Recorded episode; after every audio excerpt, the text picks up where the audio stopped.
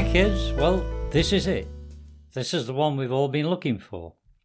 This is episode 12 of The Wind in the Willows by Kenneth Grahame. Now, to those of you who've been following it all the way through, I hope you've enjoyed my reading of it. I'm not an actor, trained or had any training at all, but I hope I've managed to do it justice and some of the characters too, and I hope I've made it possible for you to understand who's speaking at any one time. Well, this is the very, very last chapter, and it's called The Return of Ulysses.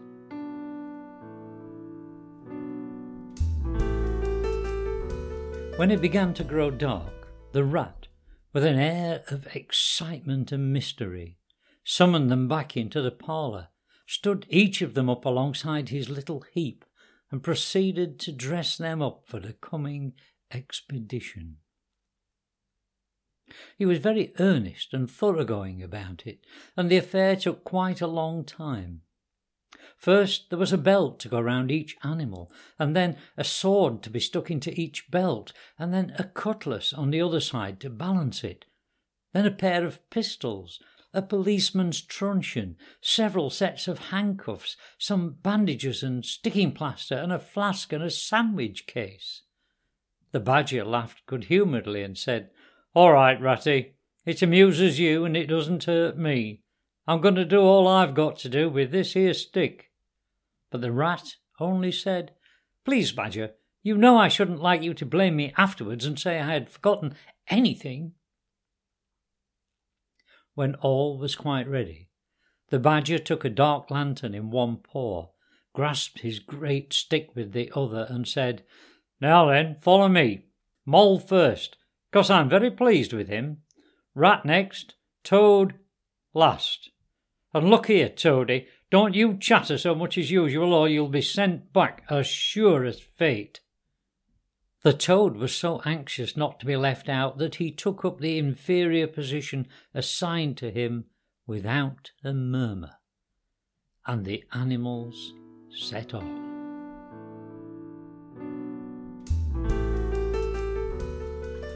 The badger led them along by the river for a little way, and then suddenly swung himself over the edge into a hole in the riverbank, a little above the water. The mole and the rat followed silently, swinging themselves successfully into the hole as they had seen the badger do. But when it came to Toad's turn, well, of course, he managed to slip and fall into the water with a loud splash and a squeal of alarm. He was hauled out by his friends, rubbed down and wrung out hastily, comforted and set on his legs. But the badger was seriously angry and told him that the very next time he made a fool of himself, he would most certainly be left behind. So at last they were in the secret passage, and the cutting out expedition had really begun.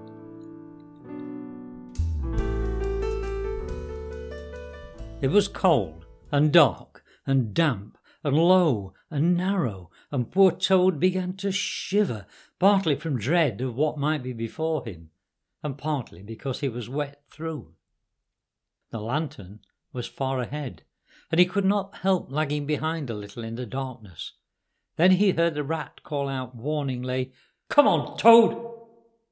and a terror seized him of being left behind alone in the darkness, and he came on with such a rush that he upset the rat into the mole and the mole into the badger, and for a moment all was confusion. The badger thought they were being attacked from behind, and as there was no room to use a stick or a cutlass, drew a pistol and was on the point of putting a bullet into Toad. When he found out what had really happened, he was very angry indeed, and said, "Now this time that tiresome Toad shall be left behind." But Toad whimpered, and the other two promised that they would be answerable for his good conduct, and at last the badger was pacified, and the procession moved on. Only this time the rat brought up the rear, with a firm grip on the shoulder of Toad.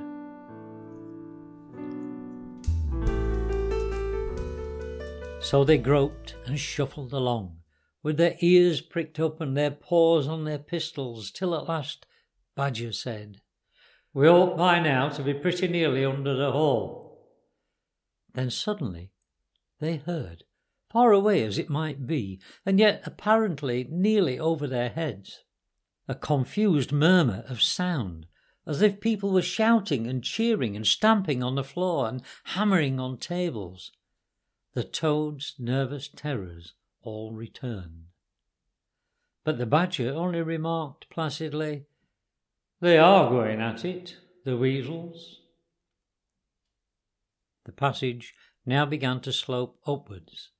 They groped onward a little further, and then the noise broke out again, quite distinct this time and very close above them. "Hooray! Hooray! Hooray! Hooray!" they heard, and the stamping of little feet on the floor, and the clinking of glasses as little fists pounded on the table. "What a time they're having," said the Badger. "Come on." They hurried along the passage till it came to a full stop, and they found themselves standing under the trapdoor that led up into the butler's pantry. Such a tremendous noise was going on in the banqueting hall that there was little danger of their being overheard. The Badger said, "Now, boys, all together," and the four of them put their shoulders to the trapdoor and heaved it. Hoisting each other up, they found themselves standing in the pantry, with only a door between them and the banqueting hall, where their unconscious enemies were carousing.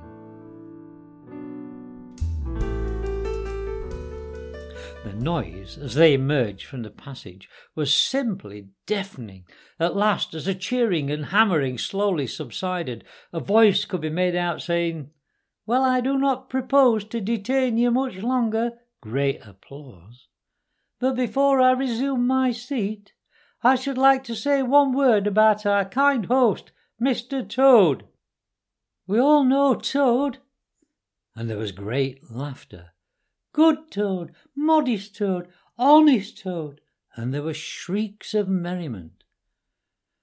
"Only just let me get at him," muttered Toad, grinding his teeth. "Hold hard a minute," said the Badger, restraining him with difficulty. "Get ready, all of you." "Let me sing you a little song," went on the voice, "which I have composed on the subject of Toad." Prolonged applause. Then the Chief Weasel, for it was he, began in a high, squeaky voice. "Toad, he went a-pleasuring gaily down the street." Then the Badger drew himself up, took a firm grip of his stick with both paws, glanced round at his comrades and cried, "The hour is come, follow me!" and flung the door open wide. My, what a squealing! And a squeaking and a screeching filled the air. Well might the terrified weasels dive under the tables and spring madly up at the windows. Well might the ferrets rush wildly for the fireplace and get hopelessly jammed in the chimney. Well might tables and chairs be upset and glass and china be sent crashing on the floor in the panic of that terrible moment when the four heroes strode wrathfully into the room, the mighty Badger, his whiskers bristling, his great cudgel whistling through the air, Mole, black and grim, brandishing his stick and shouting his awful war cry, "A mole! A mole!" Rat, desperate and determined, his belt bulging with weapons of every age and variety, Toad, frenzied with excitement and injured pride, swollen to twice his ordinary size, leaping into the air and emitting toad whoops that chilled them to the marrow. "Toad, he went a-pleasuring," he yelled. "I'll pleasure 'em," and he went straight for the Chief Weasel. They were but four in all. But to the panic-stricken weasels, the hall seemed full of monstrous animals, grey, black, brown and yellow, whooping and flourishing enormous cudgels, and they broke and fled with squeals of terror and dismay, this way and that, through the windows, up the chimney, anywhere to get out of reach of those terrible sticks.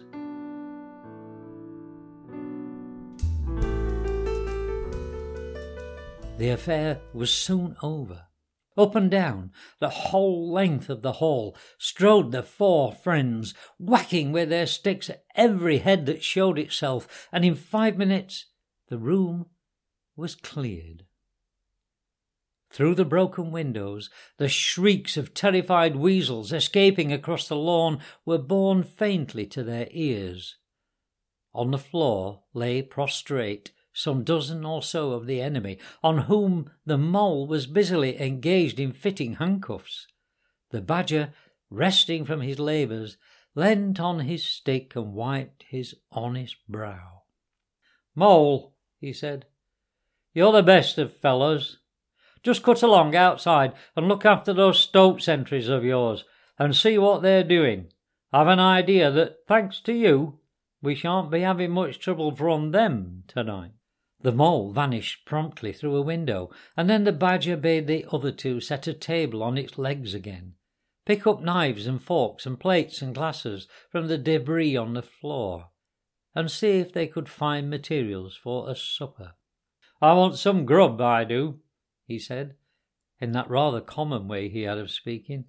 "Stir your stumps, Toad, and look lively. We've got your house back for you, and you don't offer us so much as a sandwich." Toad felt rather hurt that the badger didn't say pleasant things to him as he had to the mole, and tell him what a fine fellow he was, and how splendidly he had fought, for he was rather particularly pleased with himself and the way he had gone for the chief weasel and sent him flying across the table with one blow of his stick. But he bustled about, and so did the rat, and soon they found some guava jelly in a glass dish, and a cold chicken, a tongue that had hardly been touched, some trifle, and quite a lot of lobster salad. And in the pantry they came upon a basketful of French rolls and any quantity of cheese, butter, and celery. They were just about to sit down when the mole clambered in through the window, chuckling, with an armful of rifles.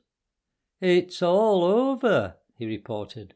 "From what I can make out, as soon as the stoats, who were very nervous and jumpy already, heard the shrieks and the yells and the uproar inside the hall, some of them threw down their rifles and fled. The others stood fast for a bit, but when the weasels came rushing out upon them, they thought they were betrayed, and the stoats grappled with the weasels, and the weasels fought to get away, and they wrestled and giggled and punched each other and rolled over and over till most of them rolled into the river. They've all disappeared by now, one way or another, and I've got their rifles. So that's all right."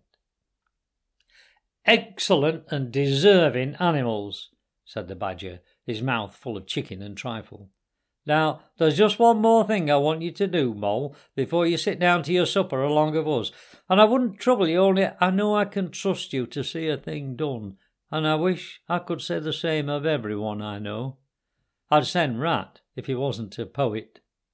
I want you to take those fellows on the floor there upstairs with you, and have some bedrooms cleaned out and tidied up and made really comfortable. See that they sweep under the beds and put clean sheets and pillowcases on, and turn down one corner of the bedclothes, just as you know it ought to be done.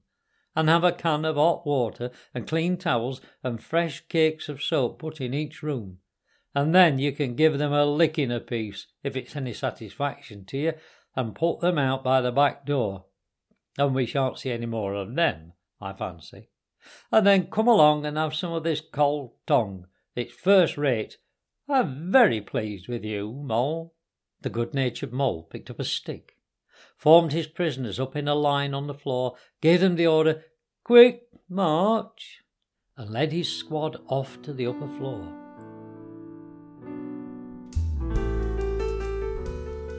After a time he appeared again, smiling, and said that every room was ready and as clean as a new pin.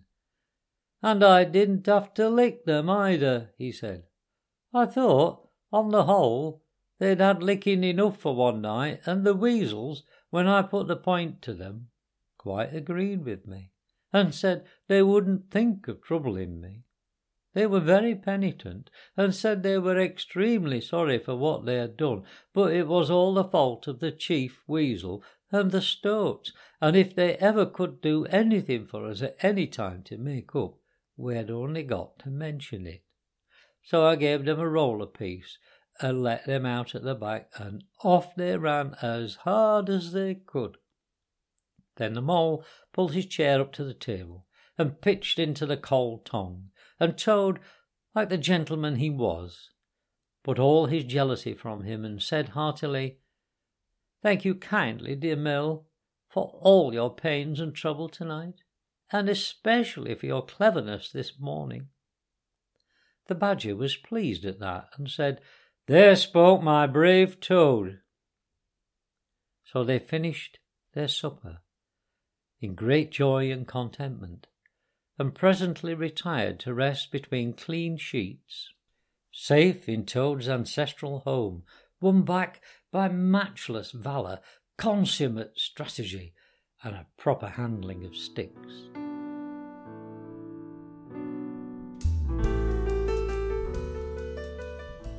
The following morning, Toad, who had overslept himself as usual, came down to breakfast disgracefully late, and found on the table a certain quantity of eggshells, some fragments of coal and leathery toast, a coffee-pot 3/4 empty, and really very little else, which did not tend to improve his temper, considering that, after all, it was his own house.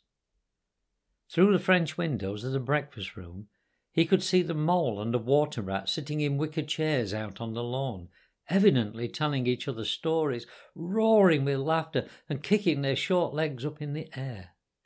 The Badger, who was in an armchair and deep in the morning paper, merely looked up and nodded when Toad entered the room. But Toad knew his man, so he sat down and made the best breakfast he could, merely observing to himself that he would get square with the others sooner or later. When he had nearly finished, the Badger looked up and remarked rather shortly, "I'm sorry, Toad, but I'm afraid there's a heavy morning's work in front of you. You see, we really ought to have a banquet at once to celebrate this affair. It's expected of you. In fact, it's the rule." "Oh, all right," said the Toad readily. "Anything to oblige, though why on earth you should want to have a banquet in the morning I cannot understand. But you know I do not live to please myself, but merely to find out what my friends want and then try and arrange it for 'em, you dear old Badger." "Don't pretend to be stupider than you really are," replied the Badger crossly, "and don't chuckle and splutter in your coffee while you're talking. It's not manners. What I mean is, the banquet will be at night, of course, but the invitations will have to be written and got off at once, and you've got to write 'em. Now, sit down at that table. There's stacks of letter paper on it with Toad Hall at the top in blue and gold, and write invitations to all our friends, and if you stick to it we shall get them out before luncheon, and I'll bear a hand too, and take my share of the burden. I'll order the banquet." "What?" cried Toad, dismayed. "Me stop indoors and write a lot of rotten letters on a jolly morning like this, when I want to go round my property, and set everything and everybody to rights, and swagger about and enjoy myself? Certainly not. I'll see you—" "Stop a minute, though. Why, of course, dear Badger. What is my pleasure or convenience compared with that of others? You wish it done, and it shall be done. Go, Badger, order the banquet, order what you like. Then join our young friends outside in their innocent mirth. Oblivious of me and my cares and toils, I sacrifice this fair morning on the altar of duty and friendship." The Badger looked at him very suspiciously. but Toad's frank, open countenance made it difficult to suggest any unworthy motive in this change of attitude. He quitted the room, accordingly, in the direction of the kitchen, and as soon as the door had closed behind him, Toad hurried to the writing table. A fine idea had occurred to him while he was talking. He would write the invitations, and he would take care to mention the leading part he had taken in the fight, and how he had laid the chief weasel flat, and he would hint at his adventures, and what a career of triumph he had to tell about. And on the flyleaf he would give a sort of programme of entertainment for the evening, something like this, as he sketched it out in his head. And this is what he wrote. Speech by Toad. There will be other speeches by Toad during the evening. Address by Toad. Synopsis: our present system, the waterways of old England, horse dealing and how to deal, property, its rights and its duties, back to the land, a typical English squire. Song by Toad, composed by himself. Other compositions by Toad will be sung in the course of the evening by the composer. The idea pleased him mightily, and he worked very hard and got all the letters finished by noon, at which hour it was reported to him that there was a small and rather bedraggled weasel at the door, inquiring timidly whether he could be of any service to the gentlemen. Toad swaggered out, and found it was one of the prisoners of the previous evening, very respectful and anxious to please. He patted him on the head, shoved the bundle of invitations into his paw, and told him to cut along quick and deliver them as fast as he could, and if he liked to come back again in the evening, perhaps there might be a shilling for him, or again, perhaps there mightn't. And the poor weasel seemed really quite grateful, and hurried off eagerly to do his mission. When the other animals came back to luncheon, very boisterous and breezy after a morning on the river, the mole, whose conscience had been pricking him, looked doubtfully at Toad, expecting to find him sulky or depressed. Instead, he was so uppish and inflated that the mole began to suspect something, while the rat and the badger exchanged significant glances. As soon as the meal was over, Toad thrust his paws deep into his trouser pockets, remarked casually, "Well, look after yourselves, you fellows, ask for anything you want," and was swaggering off in the direction of the garden, where he wanted to think out an idea or two for his coming speeches, when the rat caught him by the arm. Toad rather suspected what he was after, and did his best to get away, but when the badger took him firmly by the other arm, he began to see that the game was up. The two animals conducted him between them into the small smoking room that opened out of the entrance hall, shut the door and put him into a chair. Then they both stood in front of him, while Toad sat silent and regarded them with much suspicion and ill humour. "Now look here, Toad," said the rat, "it's about this banquet.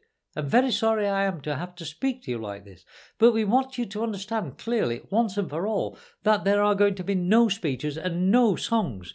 Try and grasp the fact that on this occasion we're not arguing with you, we're just telling you."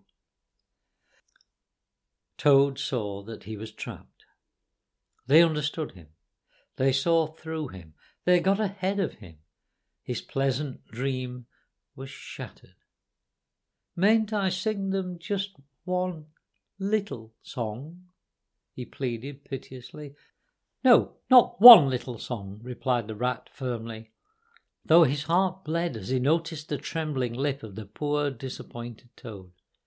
"It's no good, Toady. You know well that your songs are all conceit and boasting and vanity, and your speeches are all self-praise and a gross exaggeration and...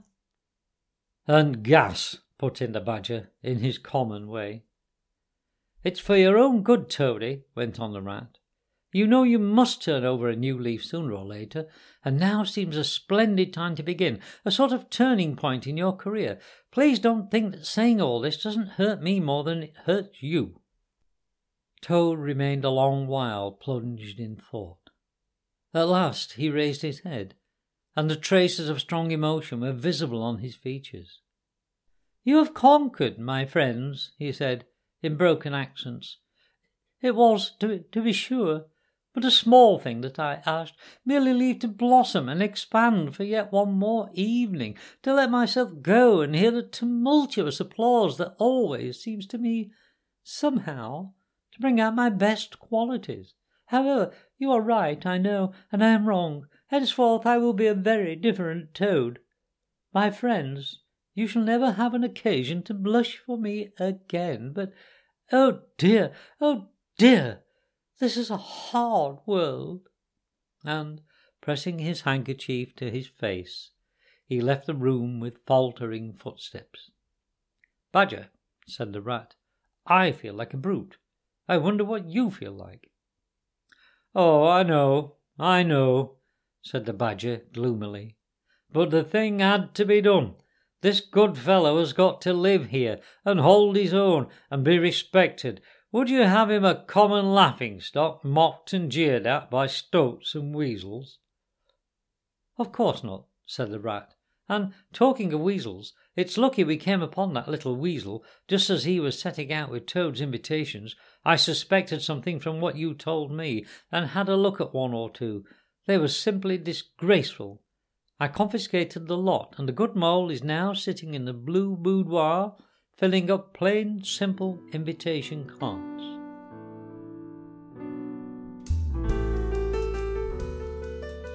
At last the hour for the banquet began to draw near, and Toad, who on leaving the others had retired to his bedroom, was still sitting there, melancholy and thoughtful. His brow resting on his paw, he pondered long and deeply. Gradually his countenance cleared, and he began to smile long, slow smiles. Then he took to giggling in a shy, self-conscious manner. At last he got up, locked the door, drew the curtains across the windows, collected all the chairs in the room and arranged them in a semicircle, and took up his position in front of them, swelling visibly. Then he bowed, coughed twice, and letting himself go with uplifted voice, he sang to the enraptured audience that his imagination so clearly saw, Toad's last little song. The Toad came home. There was panic in the parlour, and howling in the hall. There was crying in the cowshed, and shrieking in the stall, when the Toad came home. When the Toad came home, there was smashing in a window and crashing in the door. There was chivying of weasels that fainted on the floor when the Toad came home. Bang go the drums, the trumpeters are tooting, and the soldiers are saluting, and the cannon they are shooting, and the motor cars are hooting as the hero comes. Shout hooray, and let each one of the crowd try and shout it loud, in honour of an animal of whom you're justly proud, for it's Toad's great day. He sang this very loud, with great unction and expression, and when he had done, he sang it all over again. Then he heaved a deep sigh, a long, long, long sigh. Then he dipped his hairbrush in the water jug, parted his hair in the middle, and plastered it down very straight and sleek on each side of his face, and, unlocking the door, went quietly down the stairs to greet his guests, who he knew must be assembling in the drawing-room. All the animals cheered when he entered, and crowded round to congratulate him and say nice things about his courage, and his cleverness, and his fighting qualities, but Toad only smiled faintly and murmured, "Not at all," or sometimes for a change, "On the contrary." Otter, who was standing on the hearthrug, described to an admiring circle of friends exactly how he would have managed things had he been there, and came forward with a shout, threw his arm round Toad's neck and tried to take him round the room in triumphal progress. But Toad, in a mild way, was rather snobby to him, remarking gently as he disengaged himself, "Badgers was the mastermind. The mole and the water rat bore the brunt of the fighting. I merely served in the ranks and did little or nothing." The animals were evidently puzzled and taken aback by this unexpected attitude of his, and Toad felt, as he moved from one guest to the other, making his modest responses, that he was an object of absorbing interest to everyone. The Badger had ordered everything of the best, and the banquet was a great success. There was much talking and laughter and chaff among the animals, but through it all, Toad, who of course was in the chair, looked down his nose and murmured pleasant nothings to the animals on either side of him. At intervals he stole a glance at the Badger and the Rat, and always when he looked they were staring at each other with their mouths open, and this gave him the greatest satisfaction. Some of the younger and lively animals, as the evening wore on, got whispering to each other that things were not so amusing as they used to be in the good old days, and there were some knockings on the table and cries of "Toad, speech, speech from Mr. Toad, song, Mr. Toad's song." But Toad only shook his head gently, raised one paw in mild protest, and by pressing delicacies on his guests, by topical small talk, and by earnest enquiries after members of their families not yet old enough to appear at social functions, managed to convey to them that this dinner was being run on strictly conventional lines. He was indeed an altered Toad.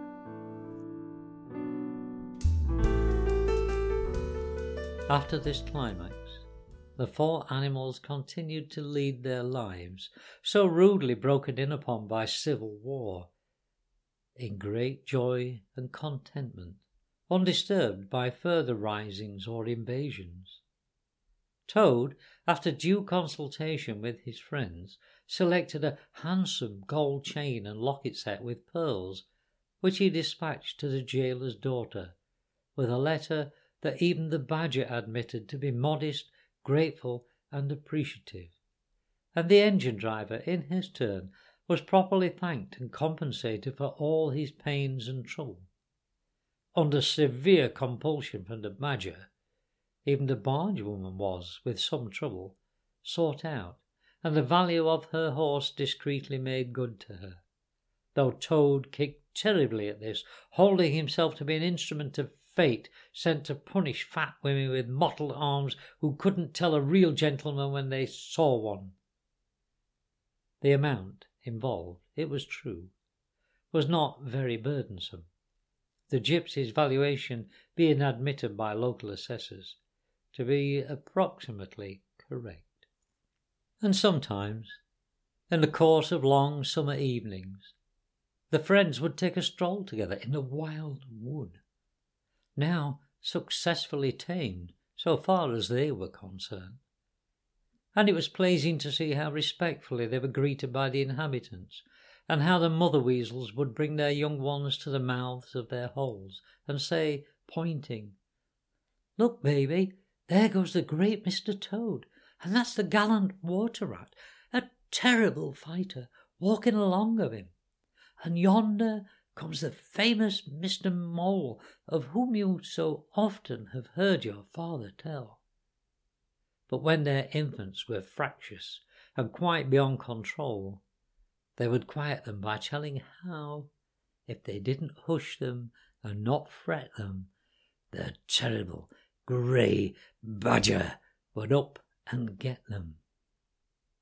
This was a base libel on Badger, who, though he cared little about society, was rather fond of children. But it never failed to have its full effect.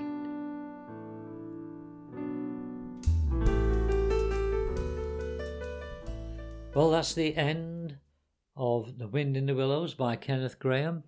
That was the end of the last chapter. He saved the most exciting one, I think, to the end. I hope you enjoyed the battle in the banqueting hall. And at the moment, I don't have anything else serialized. If you would, those of you who haven't already listened to my other works on Urban Tiger Radio for children, Children's Hour, will now go along and have a listen to the other offerings we have on there, particularly the ones that were written by the children and myself in Shadow Lane School, the Y2s. Some of them are very, very interesting because I was given really interesting characters to write about. If you've enjoyed this one, one that you might enjoy is called Which Witch Wood. And Foxes, Frogs and Rice Pudding is also one of my favourites too. I am working on The Time Mouse. The first chapter of The Time Mouse is on the site now, and it's a story I wrote a long time ago, and when I've got back to it, it needed a lot of editing. And so now I'm busily editing the episodes of The Time Mouse. And as they're edited, I will bring them to you. It might not be one a week, but I will bring them to you as soon as they are ready. Meanwhile, go and have a look on the site. Anything you haven't read, go and have a listen. Okay? This is Bill Allerton, hoping that you enjoyed the job I've made of Kenneth Grahame's The Wind in the Willows. And Nellie sends her love too, when she's done biting me.